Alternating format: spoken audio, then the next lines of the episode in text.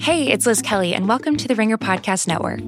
Season two of HBO's Succession is back, and the Ringers Chris Ryan and Jason Concepcion are here to give you the latest in Roy family drama. Every Sunday night, they'll be breaking down what we just saw on our new show called Number One Boys, a Succession After Show. You can tune in live on the Ringers Twitter every Sunday night right after the episode ends.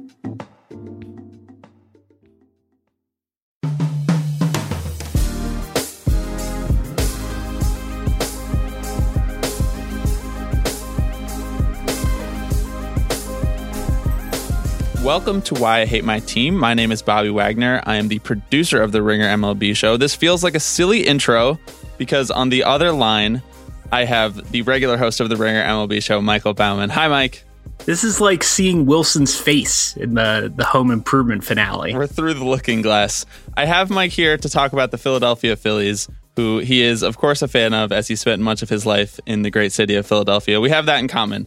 But I wanted to bring you in because it feels like this is about time. I've been waiting. I had didn't want to push too far because the Phillies are having an okay season, but it feels like this is kind of the week where things flipped. I think in large part because of the streak that the Mets have been on and kind of how some of these other wildcard teams have been playing in the NL and it seems like the Phillies chances are starting to really f- slip away. Fangraphs has them at uh, just under 8% probability to make the playoffs, which is pretty low this far into the season. So I think where it starts for me with the Phillies this year is probably their starting rotation, and then we can get into the bullpen a little bit. But I want to start there. For you, is this the cardinal sin of this team that they just didn't bulk up on their starting rotation and they were hoping for good seasons from guys that haven't really proved that they can do that anymore? It was a gamble. Um, definitely. And yeah, I think there's the guys that they're relying on from Vince Velasquez to Nick Pivetta to uh, Zach Eflin, like all of them have given, even Jerad Eickhoff has somehow started 10 games this season. Um, all of them had given the Phillies reason at one point or another to be optimistic about them. But at the same time, that's like it was Nola and Arrieta and just three total wild cards. And this is a, a club that ought to be spending $200 million a year on payroll that has, uh, spent about half that the past three or four seasons as they've been on this rebuild, and that's you know that's fine. And they've invested uh, in the club. Um, you know, with certainly signing Bryce Harper, signing David Robertson, Andrew McCutchen, they're like they were very active on the free agent market. So they did they spent a little bit, but not so much that they couldn't have gone out and gotten a Dallas Keuchel or a Lance Lynn, and like not even the the Lance Lynn who ended up showing up in Texas, just like who he was in St. Louis, just that solid number three starter would have made all the difference. That might literally be the difference between them making the playoffs and not this year. And so, yeah, it was a risk. Um, I just think it was an unnecessary one. I don't know how intentional this was, but in the literally the first answer that you gave on this podcast, you now mentioned payroll and Lance Lynn, so your brand remains as strong as ever. Yeah, you don't. You could just cut off the introduction. That's. Uh, um, this rotation a few years ago, I feel like it was a relatively hipster take when the Mets rotation was starting to rise to the forefront as like one of the best young rotations in the, in all of baseball. I feel like it was a bit of a hipster take for people to be like, well, look at this young Phillies rotation as well, because it was Aaron Nola who was showing a lot of promise and actually turned into something amazing. He's, I think, a bona fide ace. Um, and then you mentioned Vince Velasquez, you mentioned Jerad Eickhoff. Is it just that the player development on these guys failed? What happened to these guys that were supposed to be the two through four level starters for this rotation of the future? I don't I don't know what hipsters you're hanging out with, but like that's a that is a very uh, it's like maybe that, a deep MLB Twitter take yeah, I don't know if if if I necessarily think that there's well, I know that I definitely don't think that there's any point at, at which the Phillies rotation has looked better than the Mets. Never better, uh, since, but since, just something to compete with. As I think a lot of people thought that the Mets might dominate this division for a little while, provided that the Nationals continue to choke. You know, with that yeah. young rotation coming up, and the Mets, in theory, should have been able to spend more money to supplement that. Yeah, I, so Nola's obviously been awesome. Uh, he uh, in a normal season he could have won the Cy Young with the year he had last year if Max Scherzer and Jacob Degrom both hadn't been historically great. Uh, he struggled a little bit to start the season. He's been much better as the the year went on. Um, I have loved him since he was a sophomore at LSU, um, and he is way better than than I ever expected him to be. Uh, so like that's the tough part done And what they've done beyond that, you know, they get Arrieta in to be the guy, um, you know, the number two or number three starter. And, you know, Arrieta struggled with injuries. He's aged. He's not been as a, um, he's obviously not the Cy Young winner he was five years ago, but uh, he's gotten a little bit older, but that's fine. He, you know, I think he's filled more or less filled the role that, uh, that the Phillies have needed him to when he's been healthy. And then, so these other pitchers have just been incredibly risky. And so Jerad Eickhoff was, uh, he, there was a, a, point in time where he looked better than Nola, and like yeah. he was not, he was not the uh, the top um, top piece that the Phillies got back from from Texas, but he for in the Cole Hamels deal, um, but he looked like a steal then, and so I think there's a lot of hype because just based on the fact that Ver, I don't know if any of these other pitchers in the uh, in the pipeline, apart from Nola, have been Phillies draft picks. Like they've all come back as part of trades for notable players. So like you want Eickhoff to be good because the Phillies gave up Cole Hamels to get him, get him and five other players. Vince Velasquez was in the uh, Ken Giles trade. Nick Pivetta was in the um, the Papelbon trade. Eflin uh, was in one of those trades with LA. I think it was the yeah, it was the Jimmy Rollins trade all the way back in uh, in 2014. And so like you expect these these players to to come in and I don't know. I, I think they've been built up as more more than what they were uh, as prospects because of what the Phillies gave up to to get them. Like this, this is the this is what they rebuilt for. Um, and Velasquez and Eickhoff, I think, are the only ones who, you know, Eflin has been good at, at times. Pivetta has been good at times. Uh, but it, like they've shown flashes. But like Eickhoff was incredible in, in 2015, 2016. Velasquez had that, I think it was a 16 strikeout game um, his rookie year. And like these guys, they looked at, at, one point or another like the goods, and Eickhoff just hasn't been able to stay healthy. Velasquez has had you know a pretty predictable set of problems just based on his command, his durability.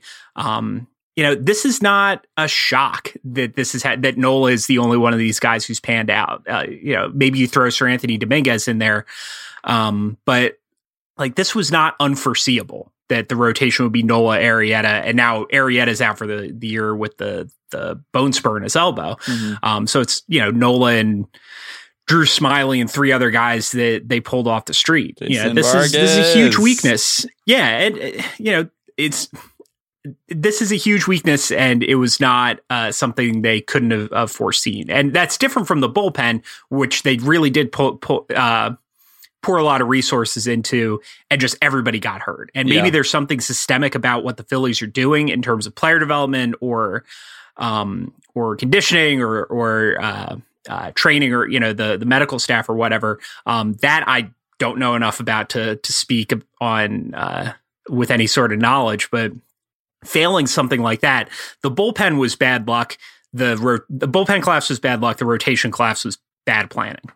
So the Phillies have amassed the third fewest WAR from a rotation standpoint um, out of any team in MLB this season, and they have amassed the uh, fifth worst amount of WAR from their bullpen, and it, they're actually in the negative for WAR from their bullpen this year. I guess my question about the bullpen is they did invest a lot of money into it in this offseason. And obviously, I, I think David Robertson is a, a, really good signing. He was has been generally pretty incredible when he has not been hurt. Um, and durable and reliable too, which is on like that's why he was worth going out and spending the money on. Exactly. Which, so, are you just fine with running that that part of the team back? I mean, you said that that was more or less bad luck, and the starting rotation was bad planning. I mean, obviously they're gonna. You can never have enough pitching. Um, you know, I think I got to look at who's going to be a, a, free agent um, next year. Like Juan Nicasio is going to. So Nicasio is going to be a free agent. Tommy Hunter is going to be a free agent. Uh, not that you would really know that he was on the team this year. So like there's a core of Robertson's under is signed, uh Seranthony Dominguez, um, you know, depending on on what his uh like he's not getting Tommy John with a with a damaged UCL, but like that's just going to be hanging over him even if he doesn't. Um, Adam Morgan's been good when he's been healthy. You know, they've got pieces. It's not like an entire bullpen anymore, just because some of the older guys that they, had relied on to to pitch like innings five, six, and seven are all going to be free agents. But those guys you can go you can go pick up. Um, you know, those they I think like Hector Neris and and Dominguez, uh, Morgan and Robertson, like if that's the back four, that you can live with that. Um, you know, obviously, uh, I'm of the mind that you can never have enough pitching, so I would just you know go out and uh, continue to to get hard throwing relievers, and and I think this year is uh, is all the proof you need that there's no such thing as as having too much pitching with which I think I've said four times in a row. But like that's talking about the Phillies. This is this is what I keep coming back to. That they um, have no pitching. yeah, and so like the the bullpen, it's frustrating. I think the bullpen is like on one level, it's the least important um, uh, squad or, or, phase of the game uh, as opposed to starting pitching or, or position players.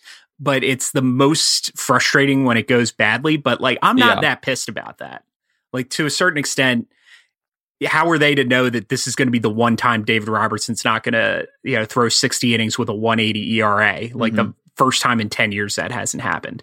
Um, and it's just been one thing like that after another.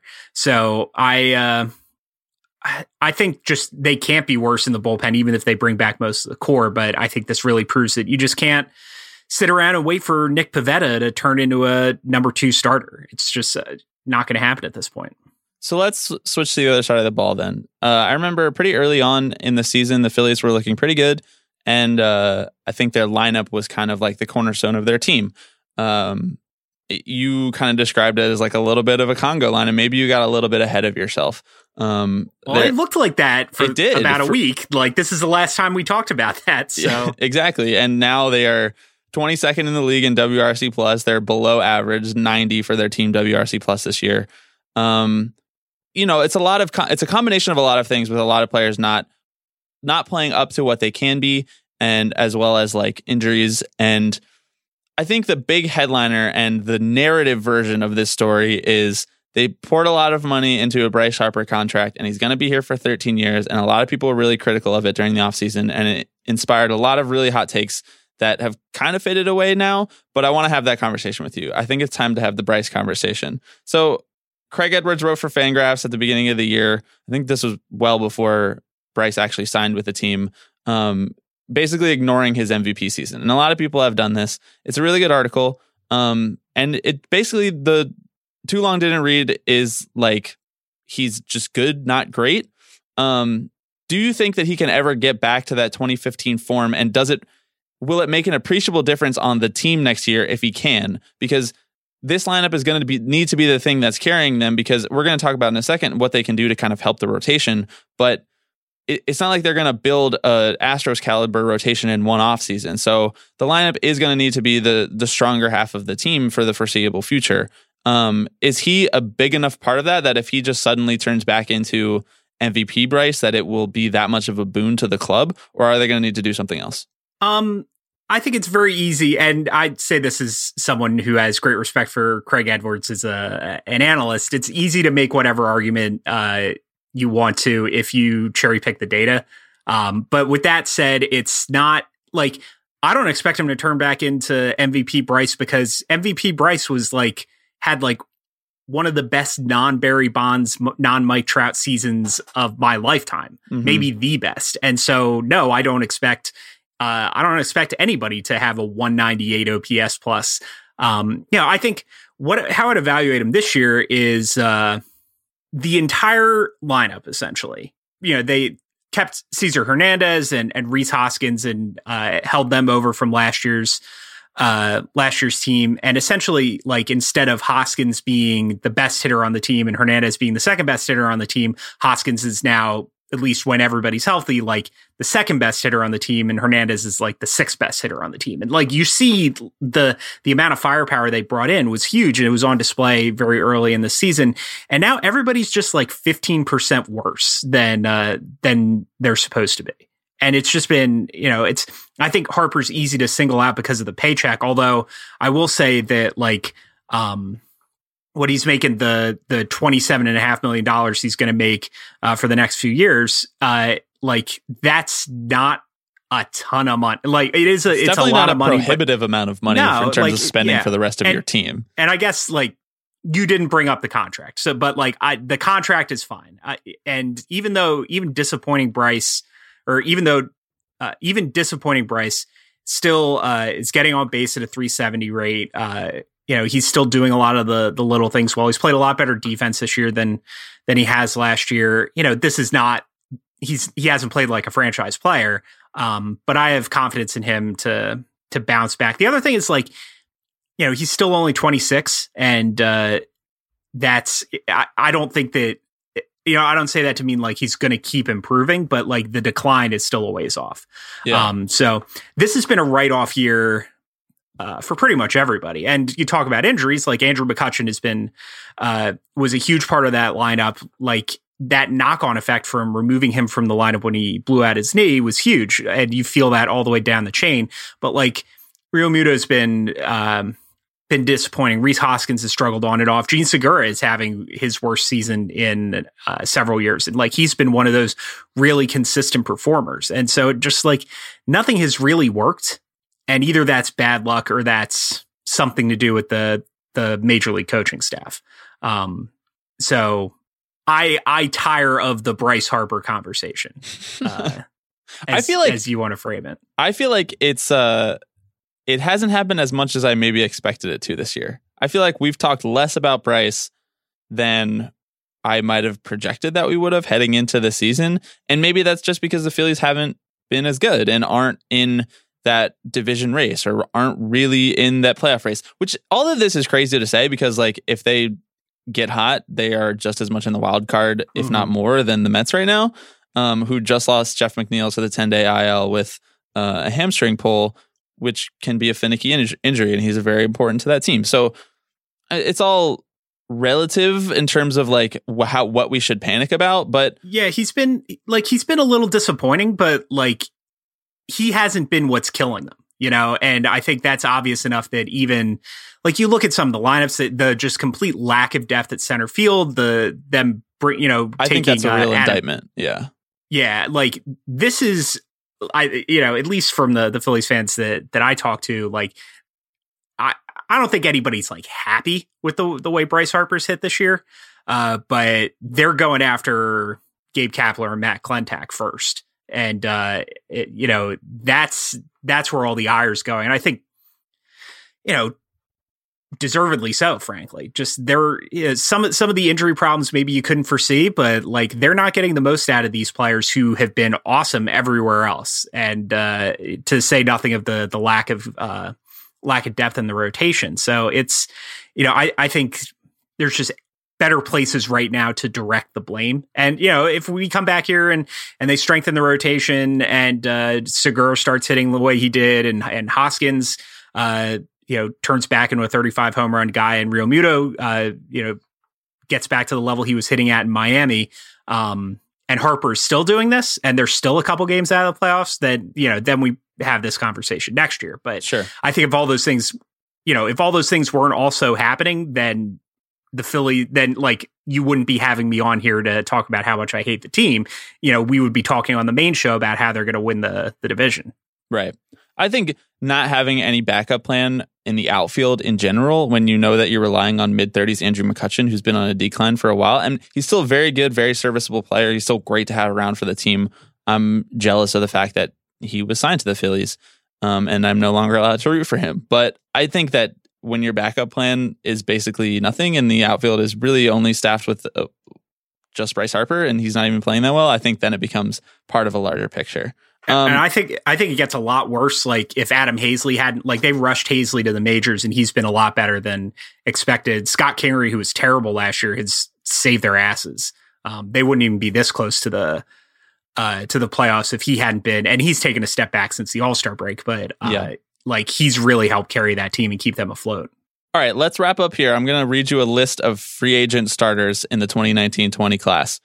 Um, and you tell me if any of them pique your interest as someone that the Phillies should and or could target. Gerrit Cole, Madison Bumgarner, Zack Wheeler, Stephen Strasburg if he opts out, Rick Porcello, Jake Odorizzi, and Alex Wood. So there's a real steep drop off, I think, mm-hmm. after uh, after the Wheeler types.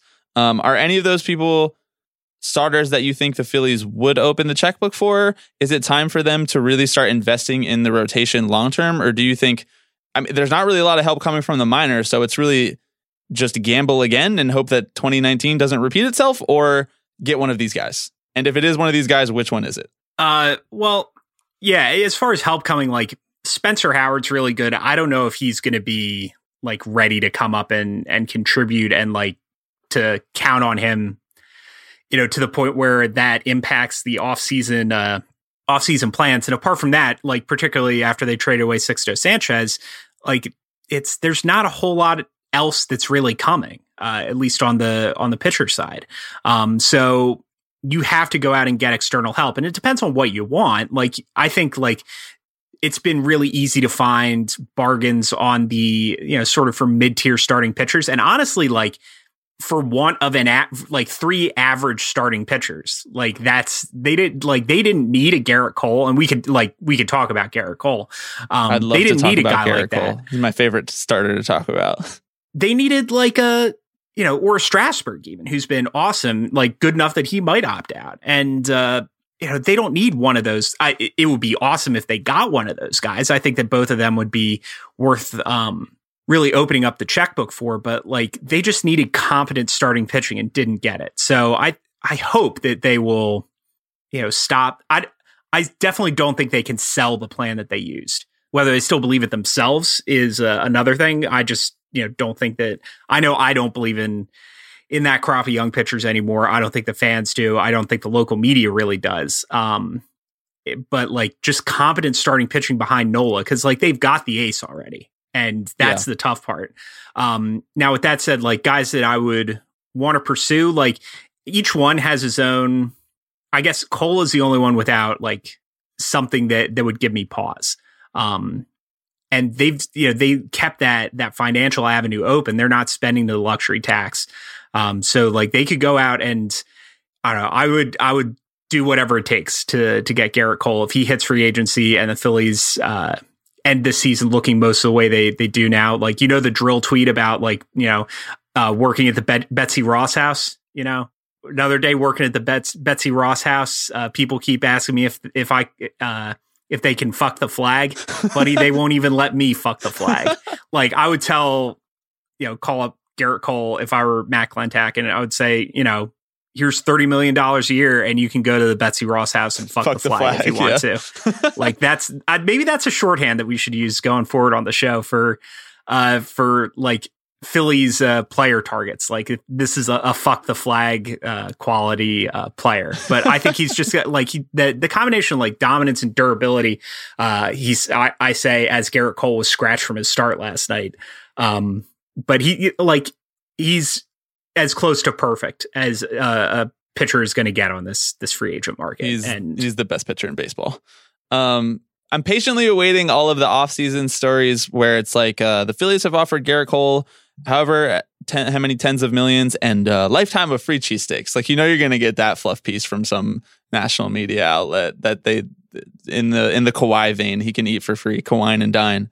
Yeah, I don't know if uh, I don't know which uh, cheesesteak emporium would be the one to to offer that to him. I'm sure that they would have multiple competing offers. Yeah, we'll see. Um, yeah, I mean, this is not like trenchant analysis, you know, that they should sign you know, Gerrit team, Cole. Team X should go out and sign Gerrit Cole. Like, yeah, so so should all you know every team in you know all, all 29 other Major League Baseball uh, teams plus a couple more in Japan. You yeah. know, like it, yeah, what I'm interested in is to. So this comes back to for me. It comes back to uh, the front office and, and the coaching staff because like they went uh, they went all in on the like pandering to people who read fan graphs in 2014. Yeah, you know, and uh, what the like there are numerous off the field reasons I think why uh, the time to move on from Gabe Gabe Kapler has come and gone. Um, but like what I was interested in from him as a field manager is what happens when plan A doesn't work? Like how willing are they to adjust what's going on to react to to situations in a way that maybe isn't like totally rational, but like that's sort of the job. And it's been very disappointing to as a Phillies fan to to see that. Um, to see the lack of that reaction. Because I think there's been a lot of like, you know, this is such I'm going to say it like there's been like a trust the process vibe and like the process at this point is not working. You know, Yeah. like I don't trust the process anymore here. So And frankly, uh, neither do a lot of other people because there are numerous Philadelphia fans on staff. It's been much talked about and much complained about, especially Yeah, as it I- relates to the Sixers. And I tried to talk to a few of them, and they were like, "Sorry, I haven't followed the Phillies since 2012." So Yeah, uh, I mean, you think that the past ten minutes has been colorful with me on the podcast. Imagine if you had gotten Tyler Tynes on here to talk about the uh, the the shortcomings Um, of Gabe Kapler as a manager, yeah, Yeah. Um yeah, I just I've been disappointed to have my fears sort of confirmed. Um, Sure. And I was I think I was a lot more like we like Chris Ryan and I did a podcast segment on on Kapler like that first week where he who he took out Nola for Hoby Milner or something and Yeah. and Milner immediately like his literally his first game. And so like the the wheels came off and like I was willing to be a lot more patient I think than than a lot of other people who didn't like that hire at the time. Um but yeah it's my my patience is running thin right now. So if the Phillies go out this offseason, they get rid of Gabe Kapler, bring in some other player manager or analytics manager, and then they sign Gerrit Cole. I don't give a shit if he's analyticsy it doesn't I- matter if they do this and and they bring in a competent manager and they sign Gerrit Cole. You're going to need to come check on me, frankly, because I will be Yeah? freaking out. I do not want to see all six foot four of Gerrit Cole in a Phillies uniform, his Terminator self. I'm not in on that idea in any way, shape, or form. I am actually like thinking about it now I don't think he'd look good in a Phillies uniform And that's all that really I'm- matters. You wouldn't I'm buy the really jersey. sure that You'd keep your UCLA Gerrit Cole jersey instead of your Phillies one. Yeah, I mean, I, don't- I I think I only need one Gerrit Cole jersey. I also haven't. I guess I bought the the Brad Boxberger Players Weekend jersey last year, but like I, you know, I'm not not really a jersey guy anymore. I'm in my 30s, you know, like that's I think that will just about do it for uh, Phillies analysis for a team that may or may not make the playoffs this year. But I'm hoping to have to bring you back next year to do the same thing because I'm hoping that the Phillies will not be in better situation next year. Selfishly, Mike, thanks for coming on and doing this. all right. Yeah, it's uh, it hasn't been a pleasure, but like you know, That's how I want people to leave feeling. it's been an obligation, Bobby. All right. Thanks again to Michael Baumann for coming on and talking deep, deep, deep details about the Philadelphia Phillies organization, more than I could prepare for. um, I have Meg Schuster, catatonic Minnesota Twins fan, Meg Schuster, here with me in studio. Hi, Meg. Hi, catatonic is a great way to describe me right now. So excellent word choice. There. Off to a good start. Yes. Okay. Let's start here. I uh I have a bit of a take and I want you to tell me if you agree with this. oh, great. The Twins are actually an incredible baseball team. They have like one of the best run differentials in baseball. They have an incredible lineup that's setting all types of records, maybe the the all-time record for home runs by a team this year. Um, they have an ace in Jose Berrios, who is on just a joy to watch. Mhm. And uh, the only issue here is that the Indians remember that they were supposed to be one of the best teams in baseball, and for the last three years since the World Series that they didn't capitalize on. And now we have a two team division race, which is like, as a baseball fan, what more could you want? I mean, I know it's not ideal because your team is the one losing It's the race. the exact opposite of what I personally want, but I understand where you're but they're coming from. 72 and 48. You know, as a, as a fan of a team that's right around hovering right around 500, how much do you have to complain about? So, do you do you categorically disagree with my take there? No, no, I wholeheartedly agree with your take, actually, which has made this season um, such a mind F. I will say that uh, all of the roster overhaul that the Twins did this offseason led me to believe that this would be sort of yet another mediocre year in a string of mediocre years, which was fine with me because they were making moves, they were signing free agents, they were going after new players, which is something that the Twins like don't historically do ever. Um, so it was just kind of encouraging to see some roster turnover. And then they started the season um, on such a ridiculous pace and have been leading the majors in home runs, which is also a thing that we never ever do.